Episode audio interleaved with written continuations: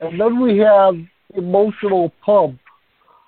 Dreamy, I'll let you start out with this one. What do you think of Emotional Pump? Yeah, my my first vibe maybe it was because of the song that follows it, but I was it it's kind of a Camille song without being having a Camille vocal. But I find that Yep. it's very very catchy. Like it like I can't remember off the top of my head right now exactly what it sounds like, but it's when I when I listen to it, I def I I get I do enjoy the melody. I get sucked into that, and I have a note here. It says like it it would it would suit an R and B girl group or something from the '90s or another protege band. Like like almost maybe I'm thinking it would fit somebody else better, but yeah, it's like I'm drawing a blank other than my notes, but it, it is one when I get to I do enjoy listening to it. Other than that, I don't have much else to add. Right. Well, fun, funny enough, I know that this was originally written for Joni Mitchell, of all people, to to uh, take and to release. And Joni Joni Mitchell listened to it, and she's like, "This isn't my vibe at all." She's like, "There's no way I can do this song." So I can I can totally see that because it doesn't fit Joni Mitchell's vibe at all. You know, Joni Mitchell's more of a um what do I want to say, like a folk type artist and, and this this isn't folk at all. It's more funky R and B type vocals. And Yep. when I uh, funky R and B type vibe overall. And you know, when I when I listened to it almost right away, I immediately thought of the song "Fill You Up," the Camille Yeah. version, the, the, I have that in my notes. the B side for uh, the the Batman track. I can't remember which Batman track it was the B side I for, but uh, yeah, yeah, exactly. So it immediately made me think of "Fill You Up," so much so that I'm wondering if these weren't the if he didn't use these same basic tracks as the you know underneath the Camille version of "Fill You Up" because it sounds so similar. But the the notes that I have, um, there's great vocal harmony layers in the chorus, again with the layered harmony vocals, so, so lush and rich. And then there there's a spoken part in there that's really really cool and and you know Prince trying to be really seductive and you know all that whole vibe. And it's really really cool. So i really i really enjoy it.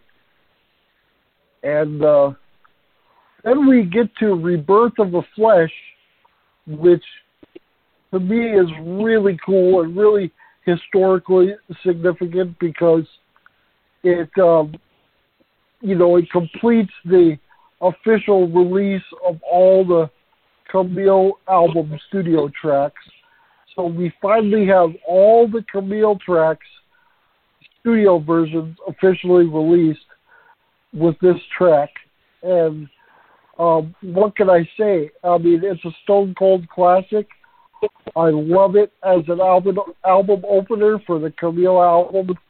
Uh, it's just you know funky and there's there's tons of lyrical references to the you know to the there's a there's a dig at the members of the revolution you know asking to be paid more specifically BrownMark he asked for his his pay to be raised and and so there's a lyric it ain't about the money we just want to play so you can see prince being sort of bitter towards the revolution wanting more money, where for him it's just about the joy of creation, the joy of playing music, and he felt kind of resentful toward them for asking for more money. And so it's cool to have those little personal references in there. But yeah, great song overall. Uh, one of the highlights of the set, one of the selling points of the set I think is finally having uh, the release studio version of this song, and I'm so glad we have it. I love the song. So, Dreamy, what are your thoughts on Rebirth of the Flesh?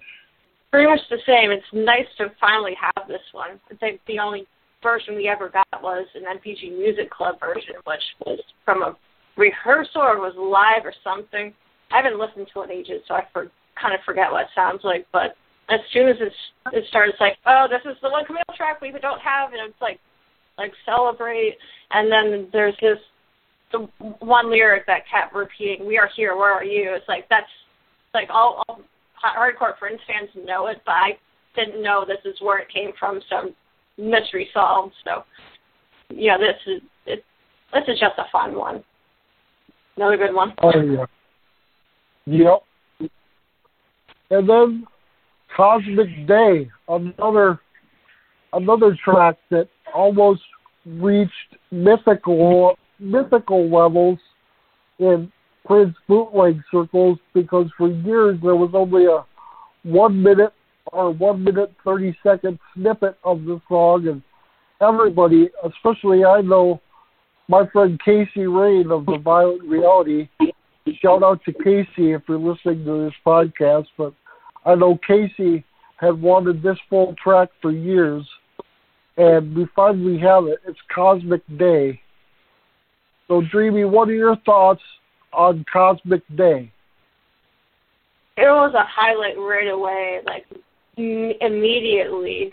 Like I think I'd heard, I'd it's another song I'd heard of, but I didn't really have any context for. But once it started, like it was just such a great vibe, so much fun, and but I could also I was also thinking it sounds like something the Bangles or a girl group could have done and just had a runaway hit with and it's one of those situations where you can say this about a lot of Prince songs or any other artist they release this a certain song it would be the high of their whole career it's like and it's, it's hard not to be a little mad that this he didn't release this or or something because it's like it's just it's so poppy it's so good like I, yeah. I just love it.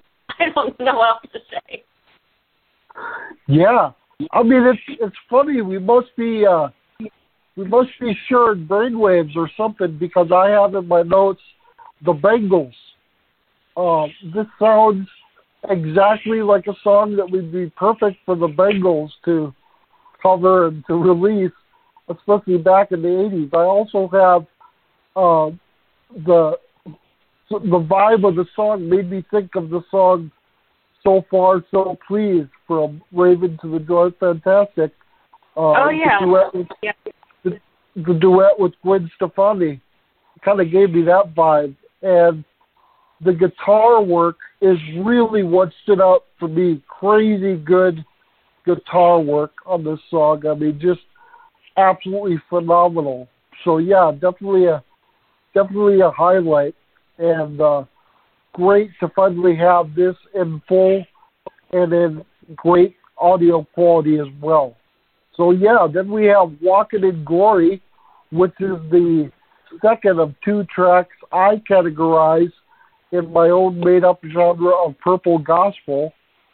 And of course, I have heard people on Prince.org talk about the fact that the music for Walking in Glory is connected or is the same basic music of Two Nigs United for West Compton on the Black album. Uh, it's the same basic music track with a few little tweaks and differences here and there. But of course, this song has lyrics, and it gives me almost a love sexy vibe. Like it could be, it could be a replacement for I Know on Love Sexy, which I would never I would never realistically replace I Know because I love it. It's one of my favorite album openers in Prince history and one of my most favorite uplifting spiritual songs that he's ever done. But again, the the vocals on this are so great and he gets so into it and so passionate. And the guitar work again is just absolute fire, and I love it. So yeah, this is a standout for me. Dreamy, what do you think of Walking in Glory? Yeah, I made that same connection too, and I found found that kind of interesting. I don't I don't care for that particular song from the Black Album that much because it's just a pure instrumental, and I feel like it doesn't really go anywhere.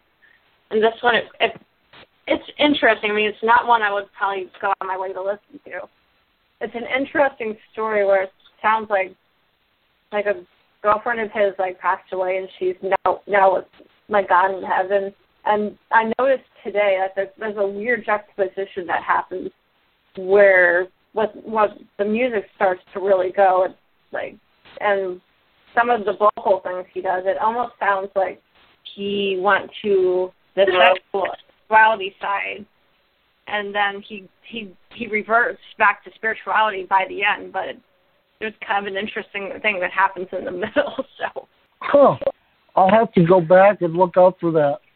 Definitely, but yeah, I I love the song. It's it's interesting. I like it. I like it a lot better than the Black Album track because obviously this track has lyrics. But yeah, good song.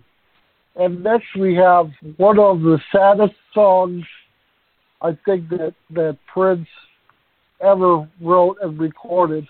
And of course, we all know the legend about the first version of the song that Prince recorded and erased. Susan Rogers said it was the best thing Prince had ever done.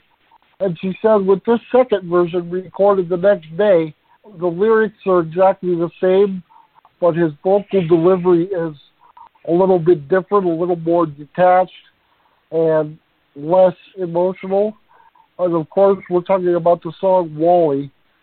Again, for me, it's one of those songs that had the has the same sort of gloomy heartbreak vibe as a song like Empty Room.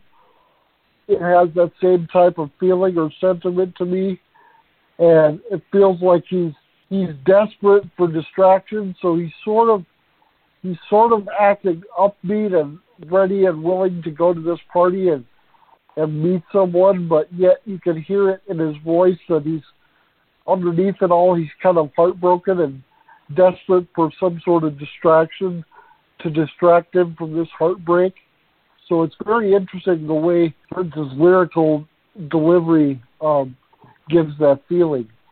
But then then there's a there's a lyric that Duane Tudahl writes about in his book that that is like a a vague or an indirect reference to suicide because he talks about going to the party and then he says, if I don't find somebody, somebody will find me. And Duane makes a connection like if he doesn't find somebody at the party to start a relationship, then eventually somebody will find him after he commits suicide from his heartbreak. So that's the that's the lyrical lyrical connection that Duane makes in his book, and I don't know if it's exactly accurate, but I guess we'll never know. Prince would be the only one that would really know the truth, but it's it's interesting to think about in that way. And then once again, the guitar work on this song. I mean, I've I've said it for several songs in a row, but the guitar work on this song is absolutely amazing. So yeah, amazing song, very historically significant in terms of Prince's recording history and his personal history as well, because he wrote the he wrote this song, he wrote and recorded this song in response to his the breakup of his engagement with Susanna Melvoin, who of course is Wendy's twin sister, um, who was Susanna was his first really really serious fiance. But yeah, great great song very emotionally impactful and emotionally charged. And Dreamy, what do you think of Wally? It's interesting to finally have this one after after hearing all the folklore about it. I can only imagine like what his, what his vocals would have been like with the version he had erased. It must have been a way too personal, too revealing, and he didn't want that to get out. Yeah, I I don't think I've fully like synced into it myself yet, even though I know the the background of it. Maybe part of part of me in in my head is playing devil's advocate, and it's like maybe we're because of the story behind it, we're making too much out of it. But there are parts where it's like you do you feel chills, you feel the emotional impact.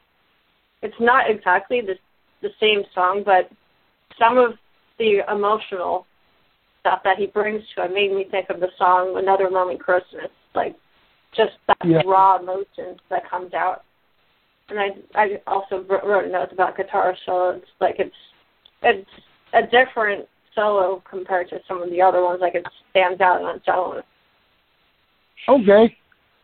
And then we have I Need a Man, which was written and given to the blues legend, the guitarist and singer Miss Bonnie Raitt, who I absolutely love. You might know her. One of her biggest hits was Something to Talk About, and she also did the original version of I Can't Make You Love Me, which is a heartbreaking ballad which Prince eventually covered and released on the Emancipation album. But yeah, this song was written for Bonnie Raitt, and I'll just say to begin with, you you can really feel that Bonnie Raitt vibe to it because it's got a a funky kind of spunky blues vibe to it. But Dreamy, I'll let you start this one off. What do you think of the song "I Need a Man"? Yeah, I feel like these last four songs we we're going to talk about they they all kind of lump together for me. Like they they sound. I think they were all ones that he wrote and intended for somebody else. And maybe from a different like a female perspective so they're not you you can take them as like his songs but a couple of them I really like and this is one of them. The I find the chorus really sticks in my head. And oh yeah. I, I just yeah it's like I'm I'm already kind of singing along to it and there's some some nice lyrics where he he talks about not wanting to be obsessed about money, and then he later says, "A little money don't hurt, but I'd rather have a body that works," like stuff like that. And I think I have one one one note that says that would be a, a fun, it would be a nice song for an, a female artist from the R&B genre that they they could really make something out of this and do a good job with it. And the horn section is also really cool. Yep, I have that in my notes. The horn, the horn section, the horn parts are really, really hot. I have it written as H A W T. So okay. yeah, uh, yeah. So I really, I really like the horns.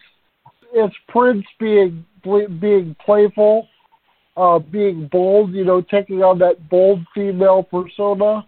You know, I need a real man. So step step up to the plate. And uh, the one the one lyric that really made me laugh and really made me chuckle was, "Let me tell you one more time in case you think I'm drunk."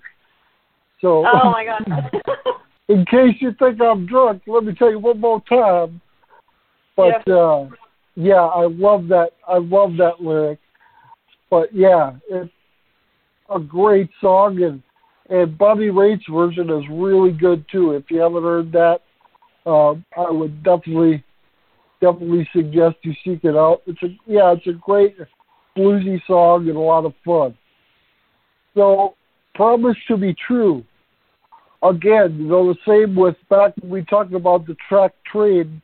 I said I got a Motown vibe, you know, a 1960s Motown soul vibe, and I I definitely get the same vibe here, but it's it's different. It's almost like a it's almost well, it's almost like a '50s vibe instead of a '60s vibe, kind of a '50s, you know, sock hop vibe to it. Um, it kind of gives an old school vibe of a of a track like "When You Were Mine," a little bit of the throwback, you know, to the old, you know, rock and roll era of the '50s and '60s and the the vocal by Prince is really great. It's really passionate and really uh, has a lot of conviction.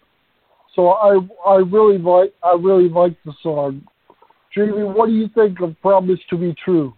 Yeah, all your your your comparisons. I I totally agree. They uh, they were giving me the similar vibes. Um, this is probably one that I, it doesn't hold up to a lot of the other songs in the album. I'm I don't like it quite as much, but I will I will listen to it. But it's kind of average. okay, fair enough. Then we have an example of let's see, Prince's Prince's sense of humor is in this song in full force, and we know it's it's was probably intended for a female artist because it's sang from the female point of view, but it's just hilarious. I was smiling, I was smiling and laughing the whole time listening to this song, and it's it's the 1986 version, I believe, of "Jealous Girl." Personally, it gave me a it gave me kind of a Camille vibe, specifically the song "Love or Money." It has the same type of tempo, same type of vibe, and the lyrics are hilarious. You know, that's okay because I cut up her face, or that's okay because I blew up her car. You know, uh, what can I say? I'm a jealous girl. Like, it really should be Psycho Girl, but it's just, it's just hilarious. I mean, it's just such a fun song, and I love it a lot. So, Dreamy, what do you think of Jealous Girl? Love this one. You know, first first time I heard it, it was like, oh man, like I kind I kind of got that he was singing from a different perspective, but I, I was loving every second of it. Um, yeah, the, the melody. I have notes like I've I was comparing it to a lot of mid '90s songs he put out. Like I'm a little bit of Get Your Groove On and Damned If I Do, and also songs like Last December and Dinner with Dolores. Like some of the some of the bits in the melody, certain notes remind me of the songs in the double clap that happens throughout that happens in the song Blue Limousine from Apollonia Six. But this is yeah, the lyrics in this one are like so much fun and yeah, it's like that's okay. I blew up her car like that. Like that, it's hard not to like just laugh out loud whenever whenever I hear, hear that line. But just, oh, just yeah. the humor is awesome. Oh yeah, definitely, definitely. It's such a fun song to listen to. And finally, the final track we'll be reviewing before we sum up and give our thoughts on the set as a whole. There's something I like about being your fool. Dreamy, I'll let you start off this last one. What do you think of this track? Yeah, I kind of like it. I don't love it, but I I do enjoy it. It it's very relaxed. I'm I'm thinking about the from 1999 Vault. Uh, the song "If It'll Make You Happy" is like it's a very similar kind of vibe, and I guess it's kind of a similar type of song where he, well, actually not entire not entirely, but he he talks about like if the relationship's not going all the well, and he's like, I don't like I don't mind that like taking the abuse or just being abandoned. I just like I like it's a weird it's kind of a weird relationship that kind of is going on. But I mean, it's it's kind of a sad story, but I I don't feel overly sad when I listen to it. Right, right. It's kind of one of those one of those songs where the the lyrics and the vibe of the music there's kind of a disconnect or a you know opposite type thing going on with the you know the juxtaposition of the lyrics and the the music. But for me, it, on my notes, I have it has kind of a reggae or a ska vibe to it. Yeah. Um, like you say, really relaxed, really chill, and I really like the vocal. I I thought I found it to be really emotional and really heartfelt by Prince, which you don't you know well he gives great vocal performances, but this one stood out to me as being really emotional and really heartfelt. And with the reggae vibe, I really got the vibe of the the, the band The Police, which Sting was a member of The Police. He was the bass player, the lead singer. So I really got a police vibe from this song for some reason because of the most likely because of the reggae element to it. But again, and again in my notes I have guitar. So there's something about the guitar in these songs that's really on point and really impactful and really uh, grabs my attention. So yeah, I really like this song. Really good way to close out the set, I think. And Dreamy, what are your overall thoughts on these outtakes for the the Times era as a whole? As a whole, I I find that there's a lot of really solid grooves, and I at the time, the moment, I can't think of another album he put out where I've like really found the groove, and I feel like I'm moving quite as much as I have with a lot of these songs. And it's nice to have like all of them, and maybe some, there's maybe some repetition. Some of the repetition is warranted, some is not, and there's it's nice to have some songs you hear about. Like there's kind of a leg, their their uh, legendary status, I guess, within like their songs that like diehard fans all know about, and it's nice to to actually have them compared to like 1999. Well, I mean, it, it's really hard to draw comparisons. I think I I still prefer 1999, but there's some some songs from here that are like I really really enjoy, especially some of the Dream Factory stuff with Wendy and Lisa. I found that I really enjoyed just hanging with those. Yeah, I mean you're you're pretty much spot on with my thoughts as well. I mean these songs with legendary status that we've never heard before, or if we had heard them, they were either in super crappy bootleg quality or, you know, uh, just snippets of the song and not the full song. Uh, to finally have all the full songs in great quality is is really nice. There's some songs that you know that are repeats of songs that you know repeat versions that that don't really add to the quality of the set or aren't really a selling point for the set, but there's some there's some versions that are really good to have on from a from a you know from a historical standpoint and you know just from a comparison standpoint comparing the the separate versions to you know see which one you personally like better uh like with big tall wall and songs like that. It's a very uh very comprehensive set. There's a lot a lot, a lot of music. So I don't really know going forward in the future with future deluxe sets how they're going to be able to top this in terms of sheer volume. But uh, yeah, there's a lot of stuff here, and a lot of it is very, very good. So overall, yeah, I would prefer the I prefer the 1999 vault tracks just in terms of consistency and quality. But like you said, there's some great grooves in the Sign o' the Times vault tracks that you just lock on and you know hold on to and, and just groove with. So very very nice. So yeah, that's a nice way to sum it up. Later this week, at the end of the week, tune in. The next podcast is coming up. Will be with Minneapolis historian Kristen Zschomler and also, we will be joined by special guest Dr. Christy Faircloth, who is one of the organizers of the upcoming academic conference, Sprint 78 to 88. So we'll be talking to those two ladies later this week, so be on the lookout for that.